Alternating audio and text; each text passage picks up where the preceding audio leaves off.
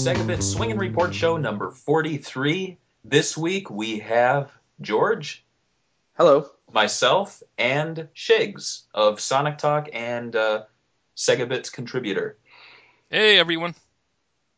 So on this week's show, we're going to be talking about uh, the Echo the Dolphins Kickstarter, some uh, iOS titles that are coming out and have come out, as well as the Sonic or Sonic Mickey Mouse Cas- Castle of Illusion remake, and the Sega Pluto, as well as some other stuff. But uh, before we get into all of that, let's just go around and uh, talk about what we've been playing over the past few weeks. Let's start with George.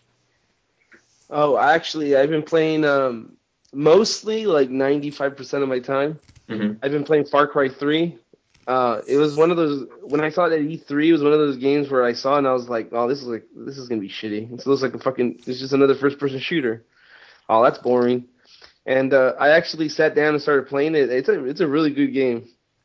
It's Nice. a oh, it's it's like the other Far Cry. It's open world, but they, they really like. I played Far Cry 2 and I didn't like it, so it kind of got boring. They they did a lot lot better this time, and it's like the open world aspect of it. it, like it, you could approach missions in different like ways. You can not shoot anybody, just stealth kill, and or you could just ride your car in there and try to kill everybody. Uh, and they also have like some hunting, like uh, Red Dead Red, uh, Redemption. hmm So it's a pretty good game. I recommend that game if you have to play if you want to play a first person shooter. Nice. Are you excited Oh, for and Far- Company Heroes. Oh, I and Company Heroes too, but I haven't played enough for me to be talking about it yet. I'm gonna do a preview for the site. Sweet. Are you interested in uh, Far Cry Moondragging, the the kind of uh, expansion pack sequel thing that's coming out next oh, week? uh, Blood Dragon. Yeah, Blood Dragon. Blood Dragon. Yeah. Yeah, yeah. Uh, I, I, I am actually. That's the reason I started playing it. I, I when I was looking at pictures of that, and I was like, oh, I'll try the third one just to see what it's like. And uh, I actually really, really like it. and I'm really excited for the next one. The only thing that's bumming me out is that people on NeoGAF said that uh, they beat the game in three hours. So Mm. that's kind of. I have I have like ten hours in Far Cry Three right now. So Now, are they that's gonna- pretty short. Yeah, that is. Are they going to be uh, selling that separately on consoles, or is this just a PC thing? It's it's supposed to be on all, everything like uh, Xbox, PSN, and it's supposed to be uh, fifteen dollars a uh, standalone downloadable thing. Cool. Mm. Yeah. All right. Well, That's what I've been, and that's what I've been playing. So what has Shigs been playing? yeah. What have you been playing? I am extremely addicted to Monster Hunter 3 Ultimate on the Wii U. I have been playing Really? that. Yeah, um, it's a little hard to get into at first. I mean, I've been wanting to get into Monster Hunter for a while. I had it on PSP, and I just could not, for the life of me, you know, figure it out for very long. But on the Wii U, with its uh, where it's finally got a uh, camera control on the right analog stick, which before you can barely had any camera control at all. Mhm. It's become uh, very addictive. I've put in over eight, 80 hours into it so far. Oh man. yeah. How about uh? Does it still have the the annoying thing where you when you do a potion, the guy does like a little like a, a little animation, and then he drinks it really slow, and then you get hit by animals? Pretty much, yep, every time. Yeah. Yeah, you have to run dude. like way away before you even think about drinking a potion around any of those wild animals. And the other thing, of course, is uh, Injustice: Gods Among Us. That's a popular one right now, and that one's really haven't good. It's a great. that- Pardon? Are you playing that right now? Um, yeah, currently, uh, it's a great fighting game. It's uh, it's one that's a lot less inclusive than say the Marvel vs. Capcom ones. It's bo- done by the Mortal Kombat guys, and uh, Mhm. they've di- they've made it fairly easy to do uh, combos in it, and all the specials are fairly easy to do. It's it's fairly well balanced with most of the characters. There are some overpowered characters, which Aquaman is one, believe it or not, and Deathstroke the Terminator is the other one. He's the one of the toughest ones to beat. But Huh, I'm surprised. yeah, I'm surprised that's not like titled anything. Like when I I was hearing about Injustice: Gods Among Us for a long time, and it didn't take me until like the last month to realize what it was about. That it was like, uh, uh what is it? A DC fighting game. Yeah, it's basically it's from the makers of the last Mortal Kombat game, and it's Right. basically a lot like Mortal Kombat in many ways. You have your own super that's the title fairly didn't powerful. say DC.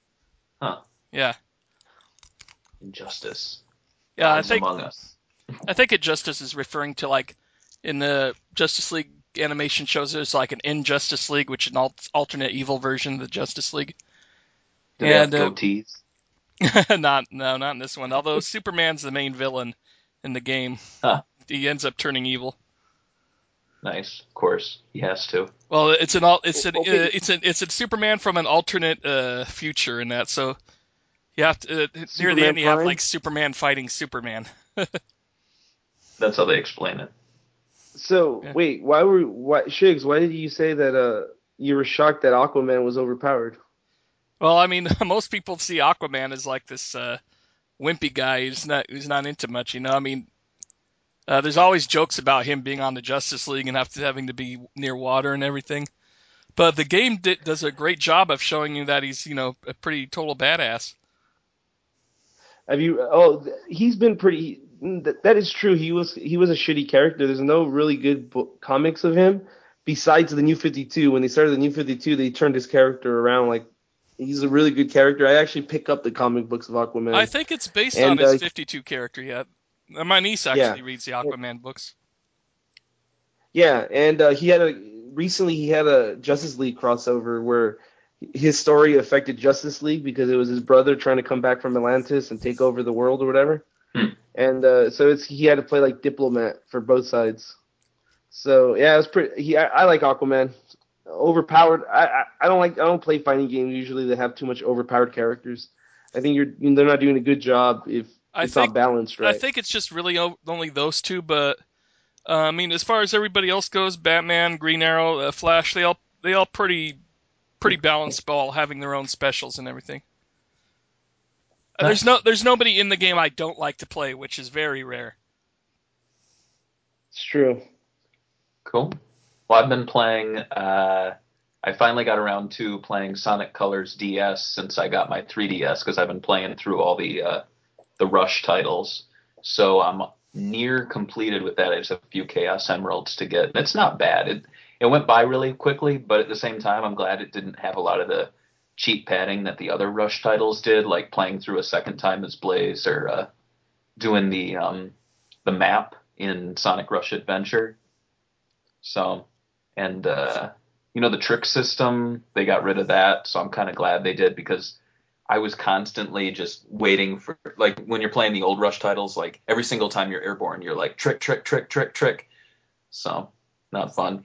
But uh, and I've been playing House the Dead Overkill on iOS. I got a review copy for that, or I guess a code, and uh, we'll talk about that when we get into the site uh, or the Sega news.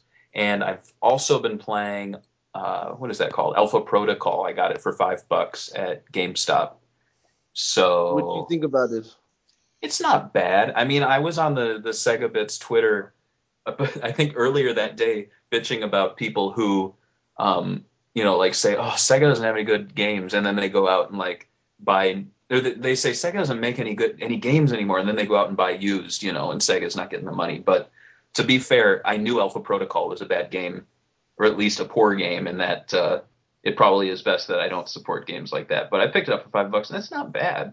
I mean, it's not great, but Yeah. when You you, know come what, in with low expectations, it's not bad. It's been very mixed. I know people who act- actually love that game, and there's other Hmm. people that actually loathe it. It's really there's there's no uh, nowhere in between on that one. I, I feel like it's one of those games where like when it's being reviewed new and it has that sixty dollar price tag on it, it's not going to be good. But as time goes on, you might get it for a less price, either new or used. You come in knowing it's not going to be like a earth shattering game. That it's it's not bad, but like you know a game like Aliens Colonial Marines, I don't think we're ever going to hit a point where you get that thing for like five ten bucks and you're like, hey, it's actually a good game. You know what I mean?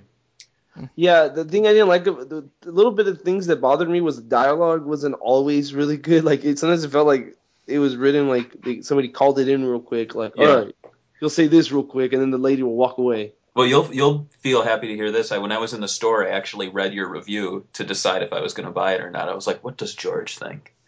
So, And and and I, bought it. I, you know why I bought it? You said it had a Sega Saturn in it, and it had a classic Sega startup logo. So, I thought That, was worth that's it. all. But um, No, it's it's not bad. I'm, I thought the funniest thing though was that you get in, they like set up the main character and all this shit, and then you go in, and the first thing you can do is customize your character, and you put this big, goofy, fucking beard on him. Have you seen that?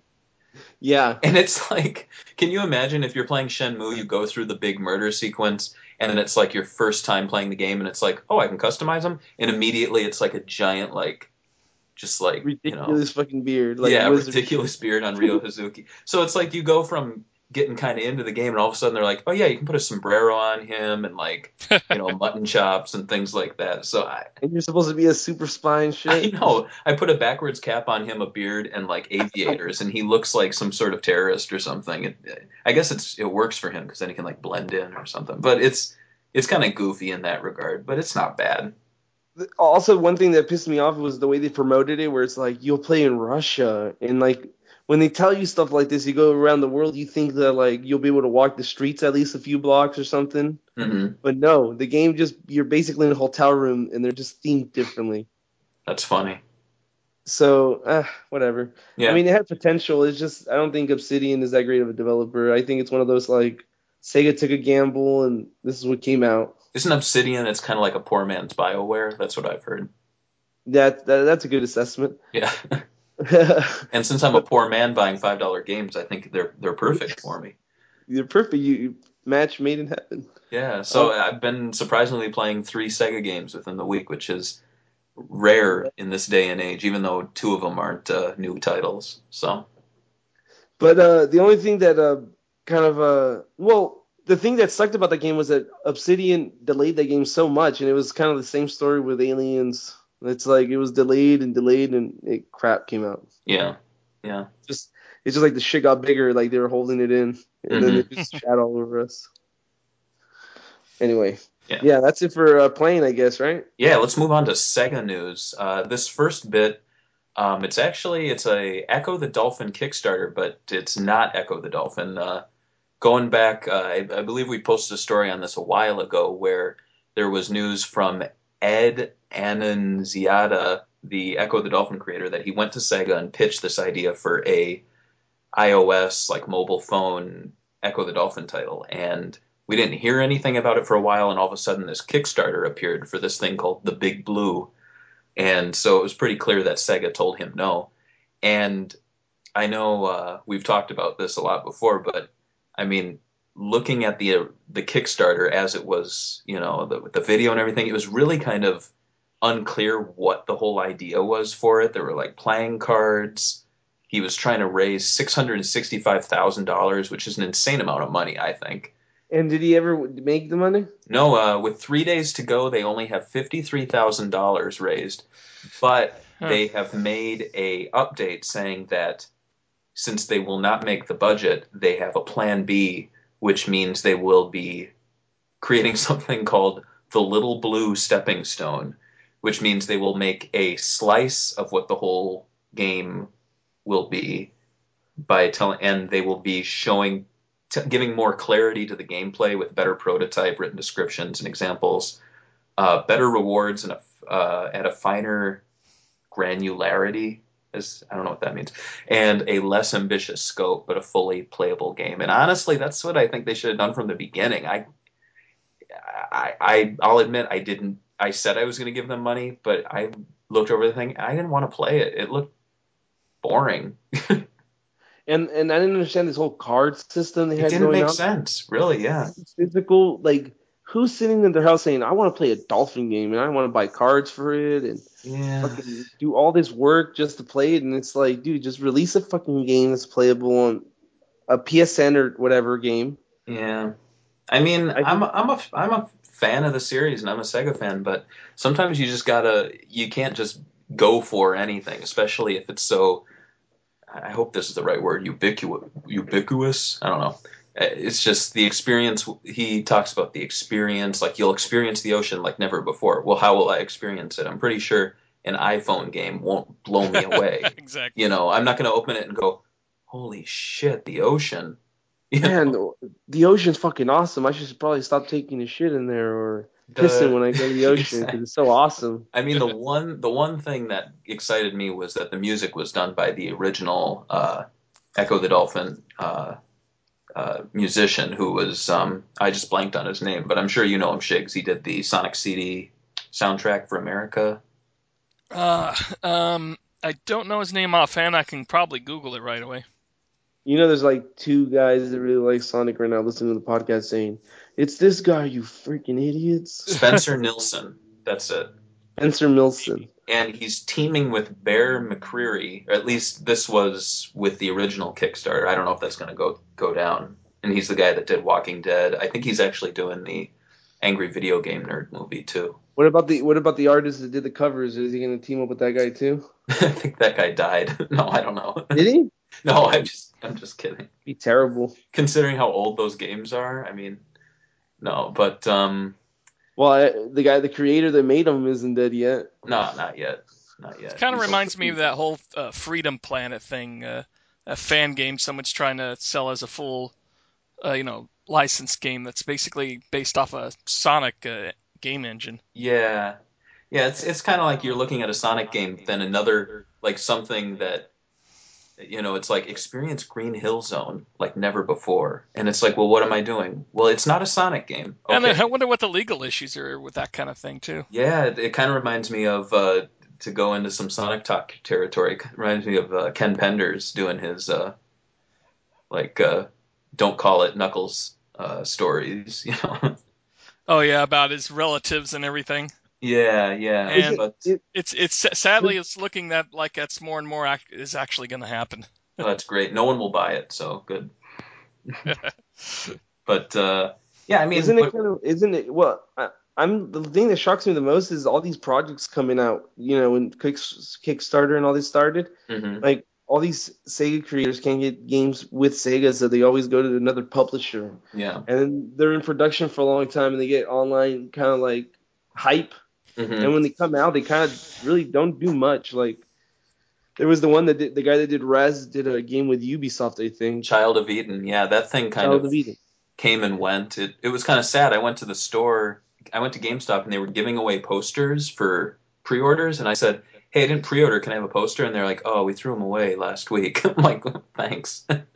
I had that on So- the PlayStation 3 with the Move and with the I have a 3D graphics monitor, and that game in 3D is insane. It is a total it's a cool game, definitely. It is. But like George is saying, they like Crimson Dragon. That thing's been in production forever. I think it might be a Summer of Arcade title, but It's like I'm we not got sure. Sega creators making Sega games that that technically aren't Sega games. Yeah, in fact, Yeah, we were gonna do a, an article series called After Sega. Rez. Yeah. The But- thing that kind of makes me angry though, it's like it, it kind of feels like buying like off-brand soda. Like, oh, I really want Pepsi. Yeah. Your mom comes with fucking Sh- Shasta from freaking uh from uh, Walmart. You're like, ma, this isn't this isn't the real Coke. Yeah, and this kind that kind of relates to our Shenmue 3 roundtable where it was like if you if Yu Suzuki were to make the game outside of Sega, you'd be losing all of those Sega influences. You got to even wonder if he would be able to use the like Virtua Fighter mechanics or if that would be a gray area. Or use Hang On in the arcades. Well, you would not yeah, you would not see any Sega game unless but yeah, it's I, I get what you're saying. It's definitely like drinking uh, RC cola when you're asking for a we, we, Coke. we, we're gonna be talking about the Shenmue Camp the article in a little bit, so yeah, definitely. give out too much. Oh yeah.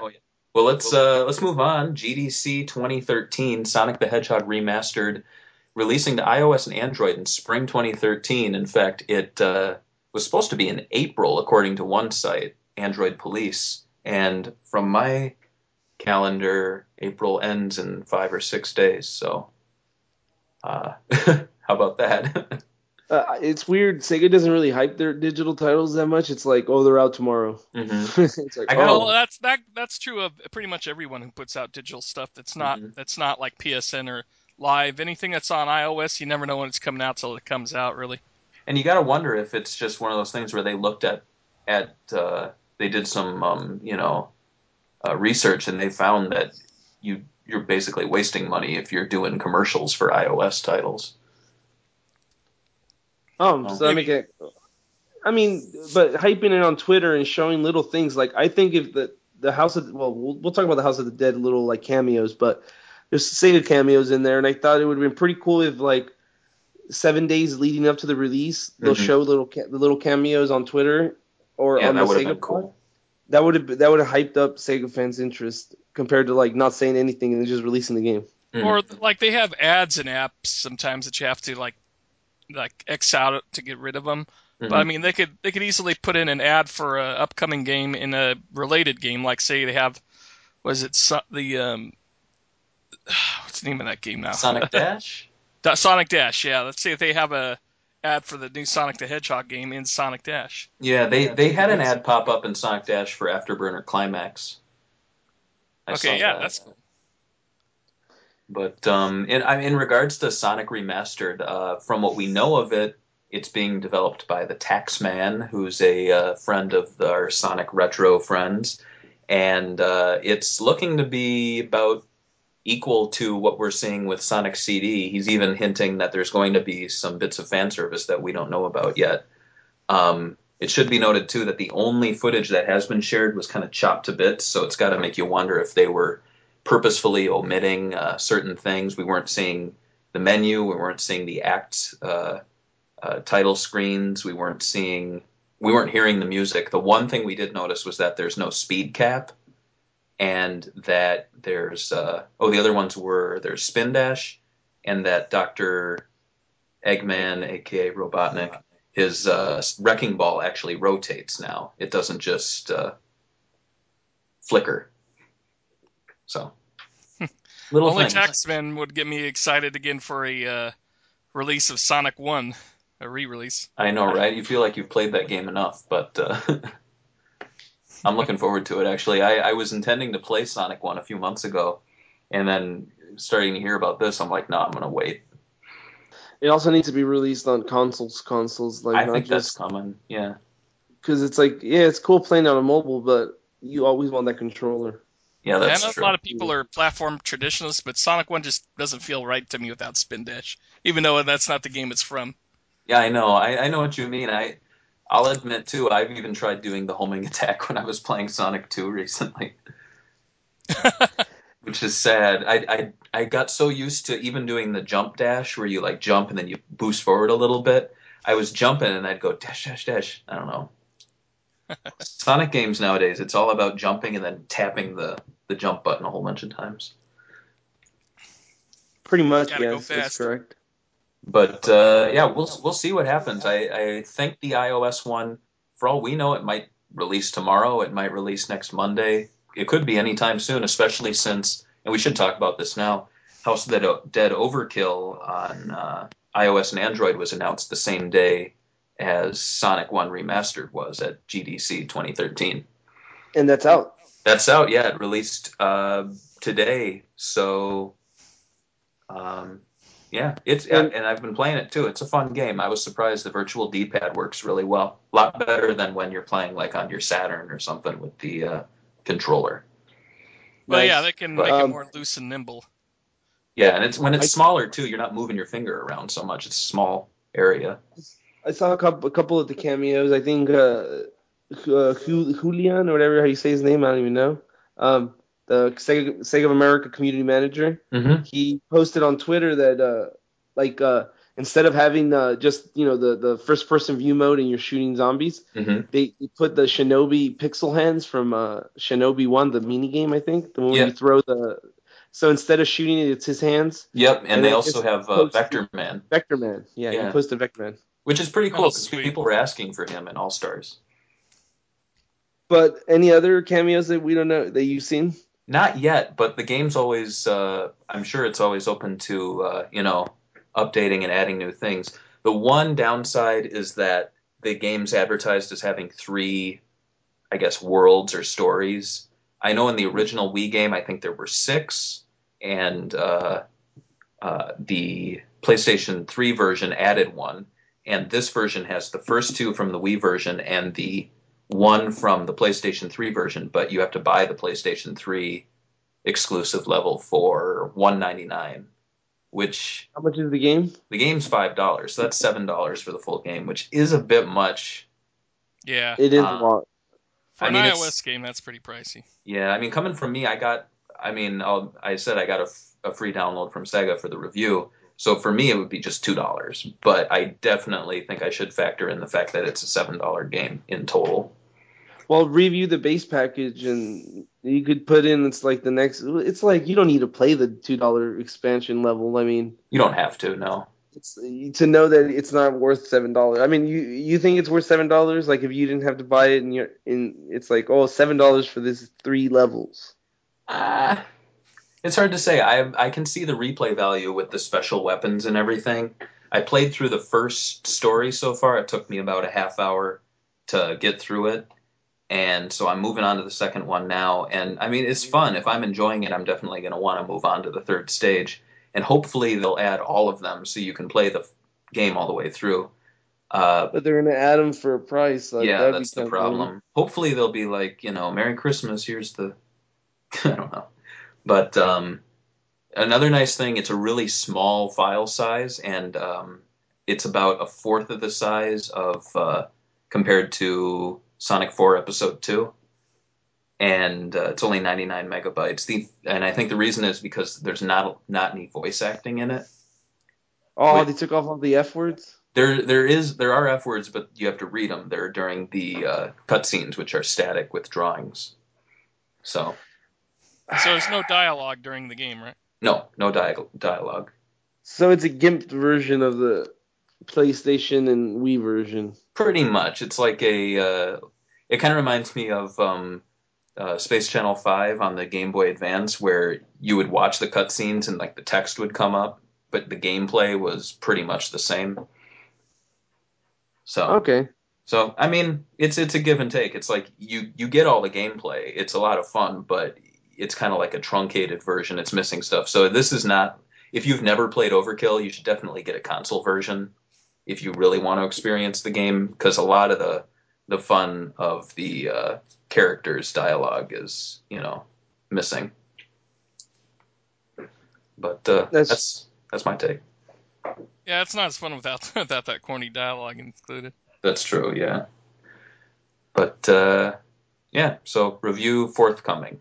And uh, next thing we got is the Castle of Illusion starring Mickey Mouse. Yeah, it looks awesome. Yeah, we for a while we knew about this. We thought it was going to be a just straight up uh, backbone port, uh, where it would just be you know the original ROM probably packaged. But as time went on, we were seeing that the game had uh, brand new cover art, and just I don't know, maybe one or two weeks ago, we saw screens for it in a trailer, and it's actually full on 3D. So what do you guys think? I'm I think it looks beautiful. Looks pretty good.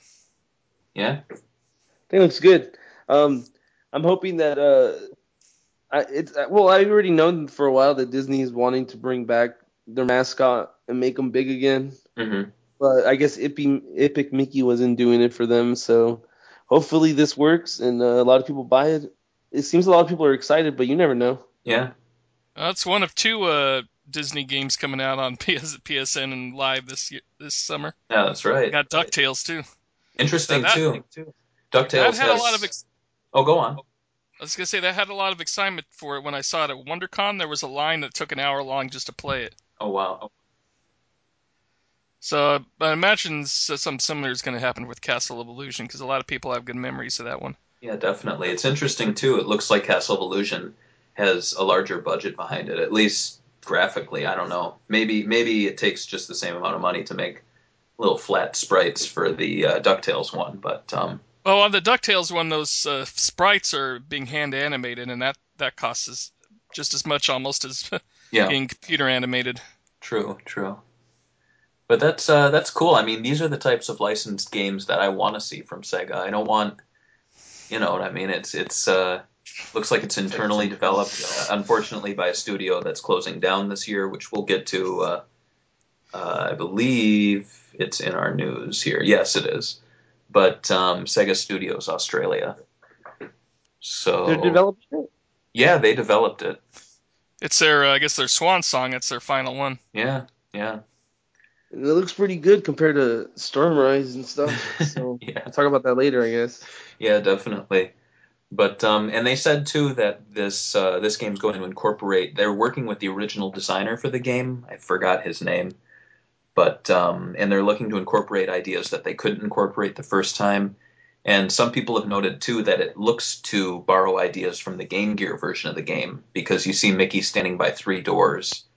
And if you remember the uh, Genesis version, you just walked door to door. But in the Game Gear version, you picked which level you would go to next. So looks cool.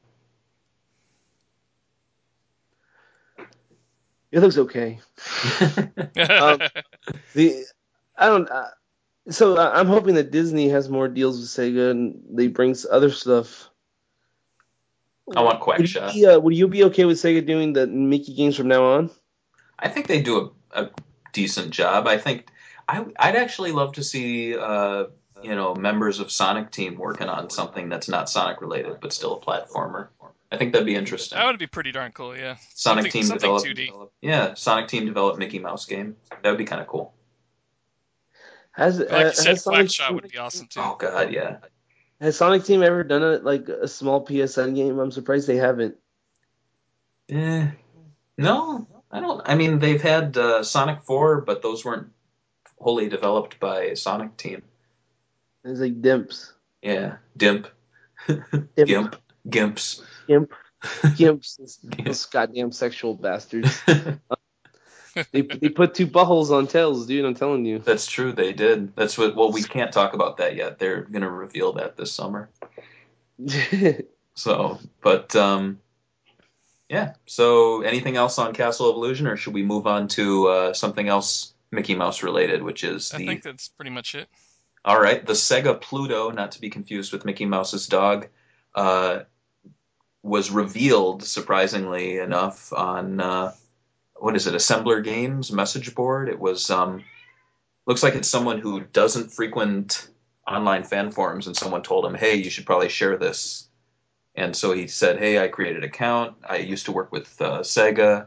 I was fired. This thing made its way onto my desk, so I took it home, and it is a uh, prototype console, um, codename Pluto, which is a Sega Saturn with a Netlink adapter built into it. It looks like a Panini press. So wait, wait, wait. So he he worked there recently, or was this like he worked in, in during the development of the Saturn? sounds like during the late '90s. Yeah, Okay, because it'd be it'd be weird if like there's people working around Sega and they're like, hey man, check this out, a prototype. I'm gonna leave it in your desk. I'm gonna walk away.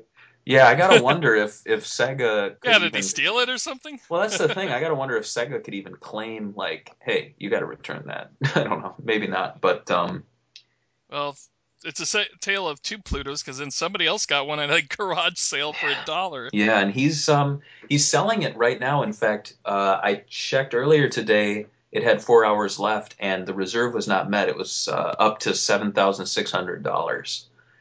And I would uh, keep that money. That's that's that's some good money right I there. would take that. I wouldn't go for any reserve, or I'd just give it to the uh, Sonic Retro people, and then we could we could have a uh, you know that Simpsons episode with the comic book where they all claimed that they owned a part of it and they traded it, and then and then and then they, they all want to spend time with it. Yeah, we could do that. We could mail it around, and then it's like I get it for this week. No, but um, the second the second one that was found was actually the first model, and the uh, lid was broken. And so I'm thinking of saying to the guy, "Hey, man, since the lid's broken, could you knock off like six thousand dollars? I don't like buying damaged stuff." So You're just gonna you're just gonna go and do a Pawn Stars and go. Gee, uh, best I could do is twenty bucks. I could I could buy it and then do a smash my Sega Pluto video where I just smash it on the sidewalk. That would be pretty fun. Would you really want Oh to my smash this God. rare specimen? no, I think it would be hilarious. Though. No, but it's it's it's a pretty cool. I mean, to be honest, I think that it's, it's an ugly looking console, and it's not the most exciting console. I mean, the Netlink adapter, it's you can use it still if you have a dial up, but it's definitely not something that you like. If if I were to have it, I wouldn't be utilizing that that portion of it. So if you close your eyes, you're pretty much playing a. Uh, or if you just don't look at the console, you're pretty much playing a, an American Dreamcast. You would just be buying it Or to say, "Hey, I have a prototype console here Yeah, yeah. that actually works." But I Historically, mean, no, you're not going to cool. be playing Saturn Bomberman on it anytime soon. No, yeah, exactly. I, I historically it's awesome, but I I think like fun wise, it's definitely not something I'm ever going to be like. God, I wish I could play the Pluto. So, I could have that right now. yeah, right. Uh, money wise, though, it'd be nice to have. But uh, something we were Especially if you bought it discussing. for a dollar. Oh yeah, definitely. Well, one of the things we were discussing in the forums, which I think would be really interesting to find out, was when was this thing actually built? Because would this be the Model 3? Is this something they were thinking of late in this lifespan, or is this something that maybe America was thinking maybe we could have this be the American console and Japan would have their boxy version? Uh, yeah, imagine maybe it's like the thing before the Dreamcast because the Dream- Dreamcast was like the first in- in built-in modem hmm console. Yeah. Maybe this was an idea they had before, like all the way since the Saturn. Someone I don't know. I think the NetLink uh, came out a year or two after the Saturn arrived, didn't it? That's right. Yeah, someone posted in the forums a uh, link to an article. I want to say 1996. The article was, and the Saturn was uh, what 95. 95. So Mhm.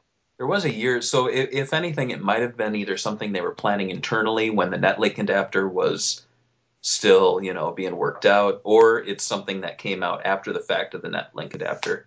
Which is Or why like a- I hope someone who, if anyone who's buying it, I hope they actually open it up because it would be interesting to see if it's like a prototype NetLink adapter too, which would be pretty cool, or if it's just a straight up NetLink adapter sitting inside the box. You know what I mean? Like with the logo and all. So you're asking them to open up the the console? I wouldn't mind that. Door. It's already broken. Yeah, Might as well. Open it up and send us pictures because we're curious. Yeah, right. Destroy the worth of your console for us, please. Yeah. Well, you never know. Maybe if you opened it up and you found out Well, if yeah, if it's a tech guy, he could probably easily disassemble and reassemble it again. no disassemble. Uh, They unassemble it and it's just like it's all made out of gold. I'm looking here. It's October 96 that CNET News was reporting on the uh, NetLink adapter launching. It was a $200 web browser. Yeah, that's pretty. That's a lot. But at the time, compared to buying a PC, that's pretty cheap. Wow. I love this. I love these old articles. Um, the NetLink plugs into Sega Saturn, a $200 video game player for television. The combined $400 unit becomes a three in one device. It allows you to play games against yourself, against others, or simply surf. I like it. Wow. is it? 1995 a month for ISP. Man, That's not that bad either. that's nice. Oh, I mean, were talking about '96 here. We're not talking about Dreamcast era stuff. yeah, yeah. They That's a, they oh they note here that it's um most homes already have TVs that typically cost cost around three hundred or four hundred dollars, about a tenth the cost of a PC. So now they're saying like your TV you already own plus your Saturn and NetLink adapter is cheaper than a PC. yeah, but it's not as good as a PC. yeah, though. exactly. But um, Nowhere near enough. cool piece of history though. Now we only have the um, Earth and uh, Uranus are uh, the two ones left. I'm sure Sega has it somewhere. I bet you Sega of America just has it sitting right there on one of the guy's desk, Yeah, and the guy's just looking at it. He's like, "Why is this on my desk? What is this?" Coffee holder or something.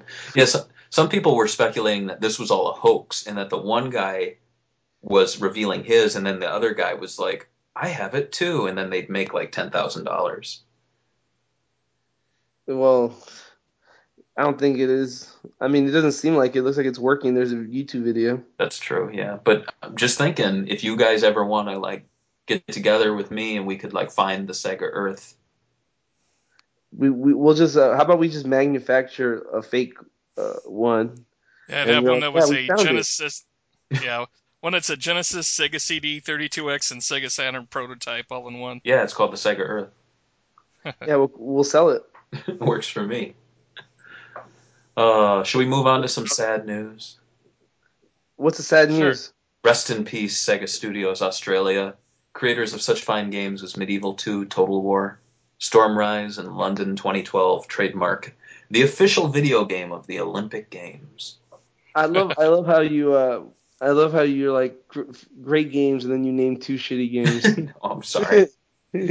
but it's unfortunate people are losing their jobs, but uh, yeah. I wonder what it feels like for them knowing, uh, working on like uh, Castle Evolution, knowing that's they're going to be their last job and they're not going to, Maybe it's or not, la- their I'm sure last they game. Tell them. I'm sure they didn't tell them right away. They're not. They're not like, come here, guys. Yeah, I- but I mean, they're still working on it. yeah. Yeah. They they probably I don't know. I would finish my job and say at least I'm getting paid to work on this. Yeah. You know what? I, I, I think any, any of those people are going to put their best into a game because that because that just even if you're getting fired, it makes a resume for your next job. Oh yeah, exactly. Especially that game, they're gonna be like, oh that that Mickey Mouse game the people bought. Oh yeah, man. Yeah, I did that awesome remake. You know. yeah. I mean, yeah, the Stormrise was a little shitty, but I mean, we could forgive you. I gotta wonder. Um, is do you think it's difficult for Sega to operate a studio out of Australia, especially since they are based out of uh, the UK and the US? I mean, they don't have Sega uh, Sega of Australia anymore, from what I gather. Well, I still yeah, they have all remember that Sega Land that they had in Australia where they had like Sonic and Tails and Sally puppet shows and what have you. And Oh man, I wish I could watch a video of that. That looked horrible. Yeah, Yeah. It, it probably is hard. You also have to think all the kangaroos that attack everybody there. That's Like, true. I would not want to live in Australia anytime. But So they they have the worst spiders imaginable. I'm sure we I have some can't stand spiders. we have some Aussies listening to this right now that will never visit our website again. That's all right. Yeah, I don't like fine. Australians. Shit. Made man. He's an Australian. I don't drink Australian beer. I don't like Australian women, and I hate Austra- and I hate kangaroos. So That's true. My cousin uh, Spencer spent a lot of time in Australia just last year, and he had a What do great time. But he's a he's a bit of a farmer. He's uh, up in Canada usually, Hmm. Uh, but he's a real adventurous. He's gone skydiving and bungee jumping too. what does he farm in Canada? Uh, he's with my my uh was I guess he's my second cousin, so it would be uh the son of my other my first cousin, and they just farm um let's see honey and wheat and that kind of stuff. Oh, okay. I went there one year and uh, it's where they got like cutter bees, like bees that don't sting you, hmm that uh, farm a certain kind of honey. But there's uh, it was a real interesting experience. Just Hmm. there farming. Now we're Yeah, I don't know the exact ones, but basically whatever farmers farm, just just mostly grains and vegetables and certain honeys. Okay, because I always thought Canada was cold. I don't know. Oh no, uh, during the summer they get up to like 80 and so. Okay, that's not bad. what what is this? The weather report? This is, now we're talking about the weather, dude. Um, Yeah, right. Well, yeah. Well, the day I visited them, it was 103 in Los Angeles, and it was 80 over there, and they thought, "Oh my God, this is the worst heat ever at 80." Mm, Man, got, you got to be joking. yeah. Well, I mean, in terms of Sega Studios Australia, I like their new logo. Remember that one with the like the the ring behind it? That was pretty cool. But um, yeah, I mean, looking at their games, nothing nothing really stood out. Lots of uh, they had a few Creative Assembly games, but Creative Assembly is largely based in uh, uh, the UK right now, anyway. So it, uh, I, I'm, I'm guessing it's just a, it was just an issue of working such uh, far away, so far away from another team. They probably Yeah. have to, you know, video conference in all the time. It was probably, I don't know, it might have been an expense too, just to keep a company, uh, a developer going from so far away who really weren't developing any quality titles. I tried London 2012, the non-Sonic version, and it wasn't bad, but it wasn't like a game I would ever seek out. You know what I mean? Yeah. It's like, do you need? I mean, even the uh, like Kinect Sports is a better game than that because I don't know. Sorry, but uh, I think we all, I think everybody agrees they they were hit and miss, and now they're gone. I guess. Hopefully they get new jobs, but who knows? I'm sure they'll get a job. Maybe some of them will move over to. They'll actually pack up and move to uh, Creative Assembly, like their main studio. Never know. That would work. But uh, right now, I think Taxman, he's actually Australian, so he's the one Sega-related guy that's uh, doing From some. down under. Yeah. Hmm. So um, yeah, I, I, that that does about does it for the Sega news. Um, unless you guys want to add anything. I think we're good. All right. Um, what is uh, what does you guys think of the um that new Sonic running arcade they're putting in Sega Joyopolis? that was pretty funny. Uh, Sonic Athlete. Yeah, I think it's called Sonic Athletics. That's the name. Yeah, Oh. it's it's a reskin actually of an existing game that they had there. I found out Oh yeah. Which reskin? was- did, yeah, did it they do was- that a lot? it was um it was just a straight up like marathon running game. So I guess they found that if they used one of their existing IPs and applied it to it, then uh, it might uh, you know get more people. But um, it looks like the assets are just from the Mario and Sonic games. So what is it basically? Is it's basically a running, uh, a lim- uh, I guess a treadmill on a on the TV screen that kind of grades you. Yeah, it's like a track and field game. The faster you run, the faster the character runs, and um, all of the art looks like it's coming from existing games, and all of the uh, graphics look like they're Mario and Sonic stuff. Oh from yeah. what I can Hmm. tell. But you know, it's I I think it's kind of funny that some people are pissed off. They're like, "No, we want the next main series title. Quit wasting our time." it's like it, it kind of harkens back to when we had the soccer game revealed and people were pissed off, and I'm like, "Well, look, they weren't they weren't targeting you. You're I don't think they realize that Sega makes arcade games primarily in Japan. yeah, that's true enough, and I'm I'm and sure they make money out of it too. So Yeah. Yeah, I'm sure. I mean, Sega of America is not advertising this stuff, so no need to get angry. And you know what? I'll bet if people actually went over to Japan, they would love to play it. they'd shut up and they'd be like, "Yeah, I really want to play it." I just like to go to isn't J- that. Sega Joyopolis no matter what. oh God, yeah. they should make a they should make a Sonic pissing game too. Oh, toilet. Yeah, the the toilet game. Yeah. They just put Sonic on it. if I, if I, yeah, if I could get that, I would. Definitely. I do. I do playthroughs on our YouTube channel, and then YouTube would take it down because it would show me. Uh, I'll blur it. I'll blur it out. Don't blur it out. Everyone wants to see. Yeah, I guess so. I'll show how to properly hold it, hold the controller and everything. That would work. I hate those knockoff ones, though. You know, What do you mean the knockoff the knockoff controllers when you play the toilet, Oh yeah. like the third-party ones, they're just not as good as the first-party one.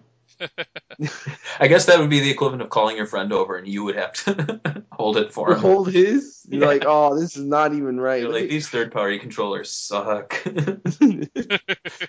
it's all like misshapen. I can't control it. the you just look at him as you're not even circumcised, bro. What's wrong with you? Dude, You're like, come on. Talk about your thumbstick. Yeah, right. All right. Well, let's move on to site news. Um, we've had a lot of features going up, which I'm sure uh, George is happy about. We've had I am Monday- happy.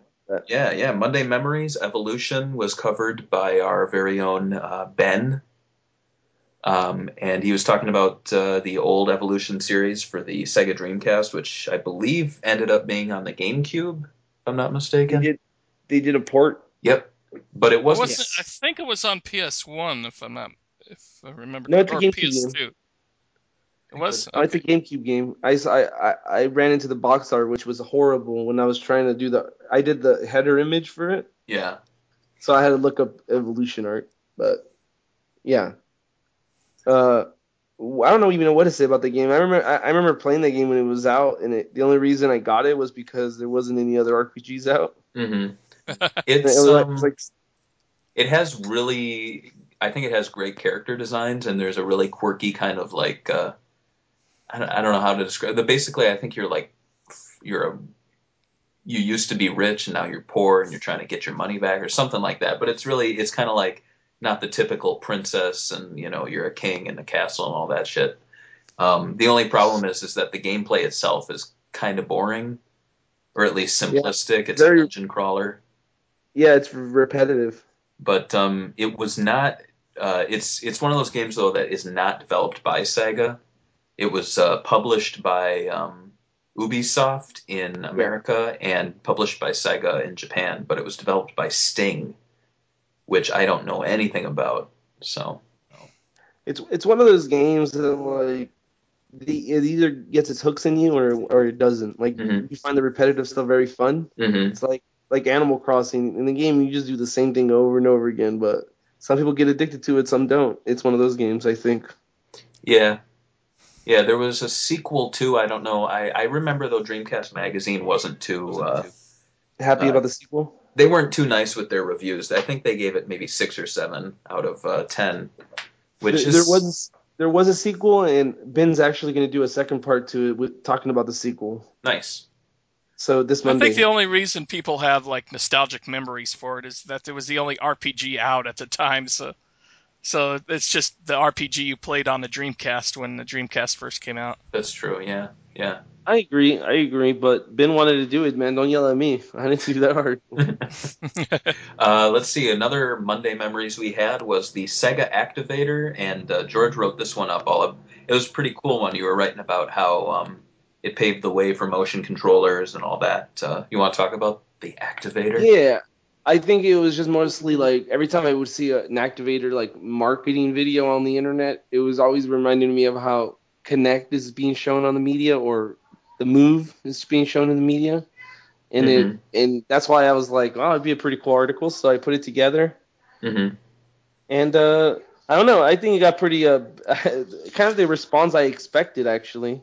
Um, everybody was saying stuff like, "Oh, yeah, I remember having one as a kid and it sucked." I think somebody wrote like a two paragraph story about how he yeah. never got to play it and he had to sell it for ten dollars. I was going to bring that up because he he never lived in a place that had the proper ceiling because I guess it couldn't use a certain kind of reflective ceiling or something like that. Yeah. That's that's kind of funny. Well, I think one of the, I, I posted one of the videos where the creator is playing like a Mozart song or something. That was pretty cool. Yeah, it looked pretty cool, but I'm like thinking to myself, you think that was fake? Like the way Nintendo fakes some of their stuff too now, and can, like Microsoft also does like pre-rendered videos where people like act like they're playing Kinect because the lighting isn't right in the room. Right, right. I don't know. I Yeah. feel like it's one of those inventions where the guy who made it is really good at it, and everyone else who tries it, it's like, what the fuck am I doing? You know what I mean? Yep. Saying how about having the lighting in the room and everything, it reminded me instantly of Kinect. Yeah. Yeah. Yeah, You have to be like three or five feet, three to five feet away from the TV screen or what have you. same with the activator. You have to be a certain uh, certain feet away from the screen from the TV. hmm Eh, it's it was a good idea on paper, but it's not something that translated into sales, and I think it was way too early for what it was trying to do. Nice. So, um, I guess we're all buying one for Christmas. All right. Yeah, Play play our Street Fighter horribly on it. that sounds like fun. Uh, let's see. Another feature we had this this uh, past few weeks was a roundtable. Um, we're bringing those back, and the first one we talked about Yu Suzuki bringing back Shenmue 3, and this really stemmed from a photo of him. I want to say this was this at the game at Games Developer Conference 2013. Yeah, Yeah, he was standing there yeah. with It was the, the with uh, Mark Cerny or whatever his name is. right who worked on I believe Sonic 2, and he is currently the lead architect for PS4. Yeah, or he's one of the developers that he's working close with. He's done. He's been working at Naughty Dogs on most of their games. I think. I think when it did stuff with Crash Bandicoot, he did consulting. Yeah.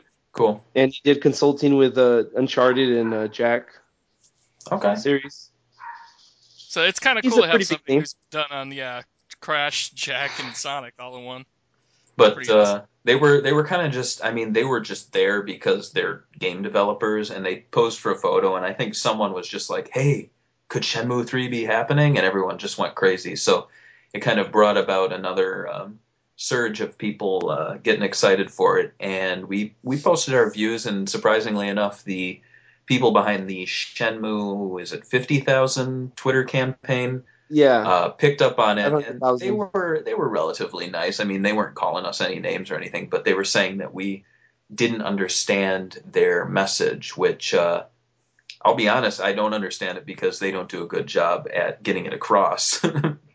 it's not like they have a website that they direct you to, and if they do, they haven't done a good job. But you know, I'm, I love Shenmue. I love the series. I'm nothing against it. It's just one of those things where you, see these really passionate fans and you really feel for them, but at the same time, it's like I, I don't exactly get what you're saying. Give give sh- you the Shenmue license, like completely give it up. I don't understand. And they are saying that it's mo- mainly a like symbolic thing. I guess they don't really seem to want him to have complete ownership of the license so they're pretty much saying something and then flip flopping now. But yeah. I, I guess I mean they're I guess they're saying that it's not so much about that, but it's about the idea of that. Like, if Sega's not going to do it, let him do it. But my argument was that if Sega's not going to do it, how is he going to do it? Because Exactly. it's, it's a Sega game. But if you give him the license, what's he going to do? Is he going to go to um, another major developer and say, make this game? And what are they going to say? Well, it didn't sell well for Sega. It cost millions of dollars. Um, and then, and then if it did sell, Sega would be kicking themselves for giving him the license because they would have been losing out on all this money. And then, like going back to what we were saying, it wouldn't be a uh, a Shenmue game because it would be lacking so much that makes it special. Like, would it have the same musicians behind it, voice actors? Anyway, what are your thoughts? Uh, I already I would told my uh, thoughts on the thing. Uh, Yeah. Shig should probably say it. Yeah, So- go ahead. I think the best thing that they could do is just put it put in HD, you know, PSN collection or whatever. Ha- just port it over there, see how it see how one and two do, see if there's demand for them now, and if there isn't, you know, don't bother. I I agree. mean, he, just because you want some, you know, just because there's a lot of fans that want something doesn't mean it's going to be successful. Yeah, yeah. For Um, a business perspective, that's win-win right there. Yeah, and who knows? That might be one of the things they have planned. I know last year they were uh, being coy about Shenmue and Skies of Arcadia being the next titles, and I know that And they have a um, figurine too coming out. exactly they've had the clothing line, and they've also they have a statue that was just recently teased. So, you know, who knows? Maybe maybe Vice and and uh, Ryo are those characters that they're slowly like introducing again via All Stars and via um, merchandise, and then we're going to see the games come back, at least the HD ports of the originals. I I think it's going to happen eventually, definitely in terms of getting one and two in HD. But um, like Shigs was saying, like once those are out there, if people buy them and it's a big success, then maybe make a third one. But yeah, yeah it's my take on it. Yeah, I mean, just just porting those would be more of a low risk, high reward than going straight into a Shenmue three, Mm-hmm. and then having it be a disaster. You know. Mm-hmm. And maybe they could go with the uh, Bayonetta 2 route where they make it an exclusive. I know the big deal was with Xbox that Shenmue 2 was going to be an Xbox exclusive, which meant a lot of people thought, well, then uh, Microsoft's going to put a lot of money behind Shenmue 3. It's going to be like co developed, and it never happened, unfortunately. But um, yeah, I mean, we've said so much about Shenmue 3 over the past how many years? Six so- months. Yeah, six yeah, months. true. Especially six months though. We've been talking about it more uh, lately. Do you remember the time when you made that transition from being like, yeah, of course they're going to make a third one, to, God, I don't think it's going to happen? Uh, I, I think, I, I don't know. I, I don't know if I remember that. I have a terrible memory. I have all my brain cells are dead already. I feel like. oh, go on. Uh, I, I, I think it probably happened when the it started getting delayed, and then like they said Microsoft was going to publish it. I kind of figured like when two didn't do well, like oh that's it, third one's not happening. Mm-hmm. And especially with the financial situation they were in. Yeah, right. Yeah, Do you remember Shigs? Yeah. Um, it's just you know, like uh, what was it? The the Shenmue two never even came out to the American Dreamcast. It was just Europe. hmm And then uh, even on Xbox, I don't think it did that well. Yeah, I I remember there, like in my mind, it was like, well, there's probably a two year wait between each one, and I think two years after the Xbox One came out, I was like, God, we're not seeing anything, and then they started talking about Shenmue Online, and I was like, oh, okay, maybe this is like Shenmue Three, and then it wasn't, and then it was delayed forever, and I think by about 2005, I just I started to get I just gave up. you you waited in long. And man, that that Shenmue Online, that is some weird stuff. I I completely forget about that game sometimes, and I look it up, and there's like gameplay footage out there, like it exists, but Yeah, it's it's China weird. only. It's yeah, and it takes place, I think, in China during Shenmue 2.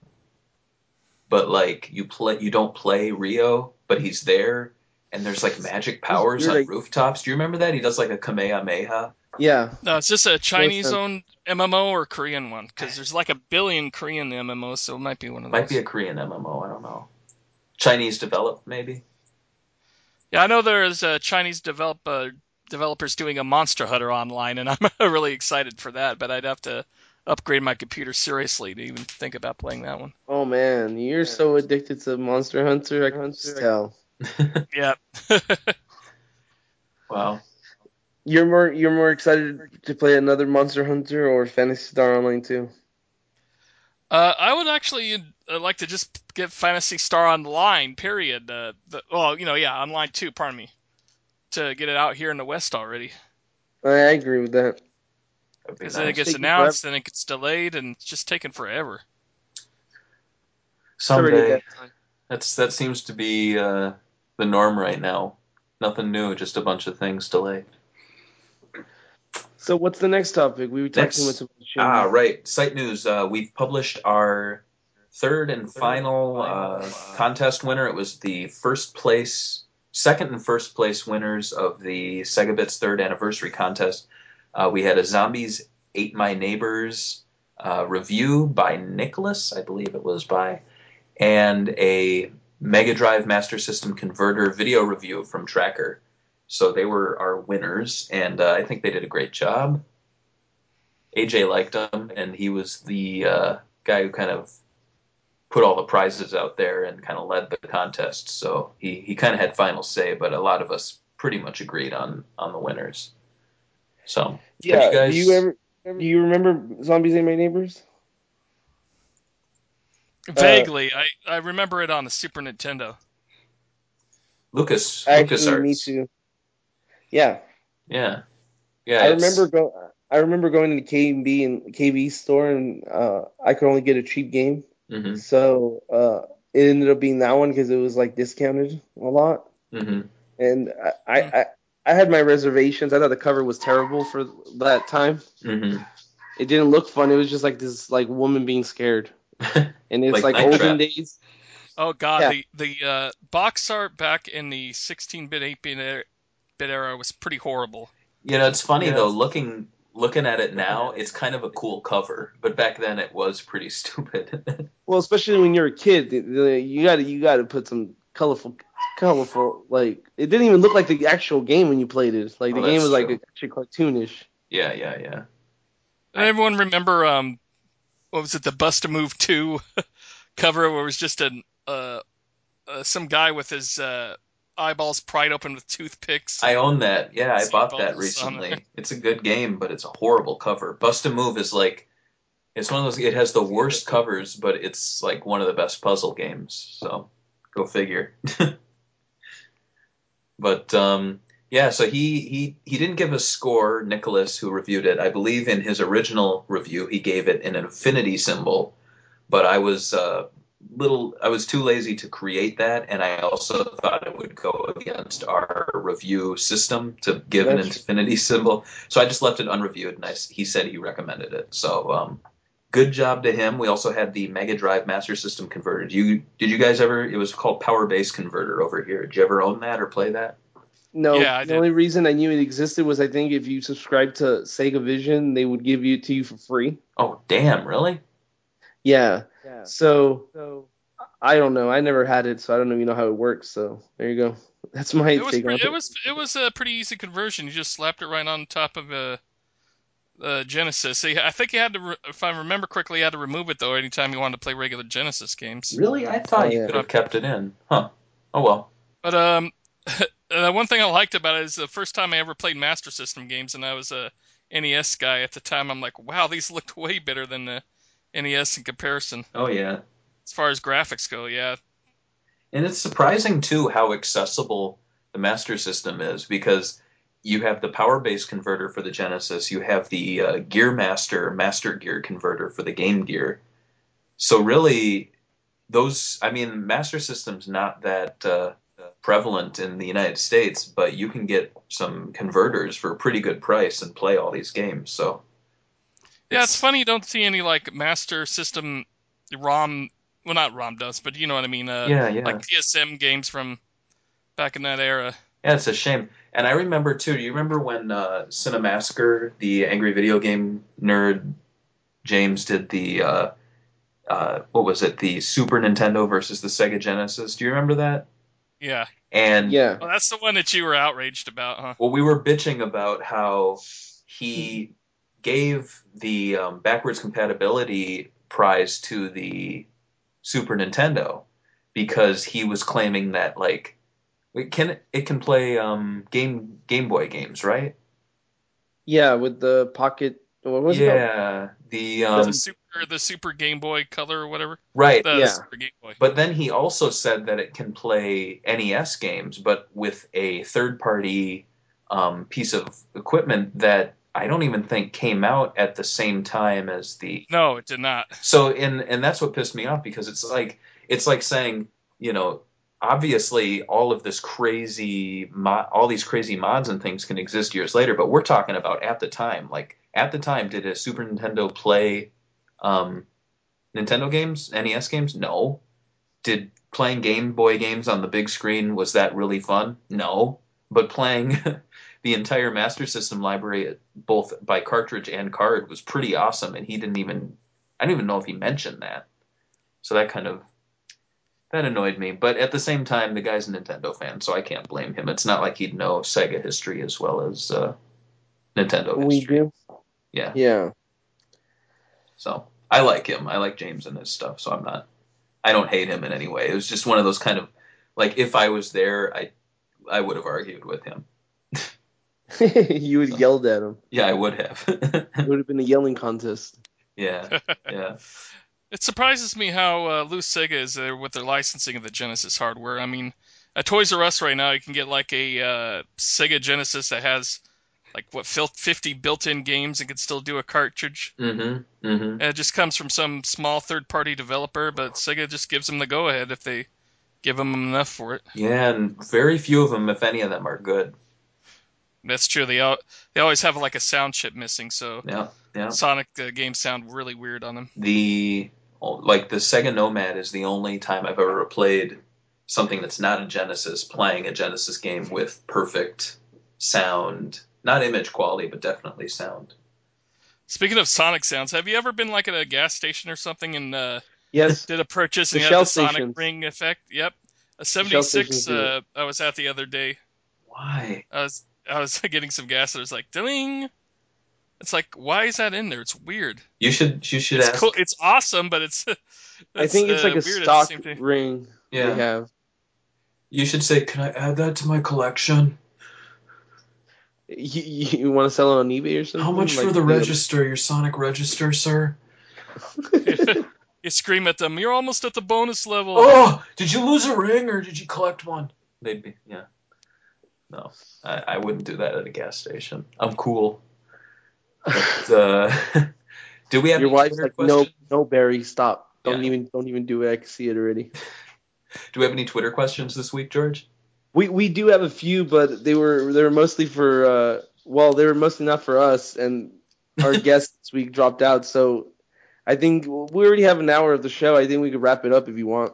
All right. Well, um, uh, I guess that that wraps things up. Hopefully, uh, next show we're gonna have some new game announcements. I definitely feel like it's uh, that kind of uh, uh, time of the month. Time.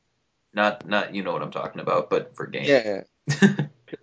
So, um, yeah. Do you guys have any closing statements? We uh, you want to plug Sonic Talk? Uh, yeah, actually, uh, I have a good uh, plug for that. Uh, next week, we'll be uh, interviewing Ian, Ian Flynn, uh, head Sonic comic writer, Cool. who's been writing the Sonic comics since issue 160, like six years ago. Mm-hmm.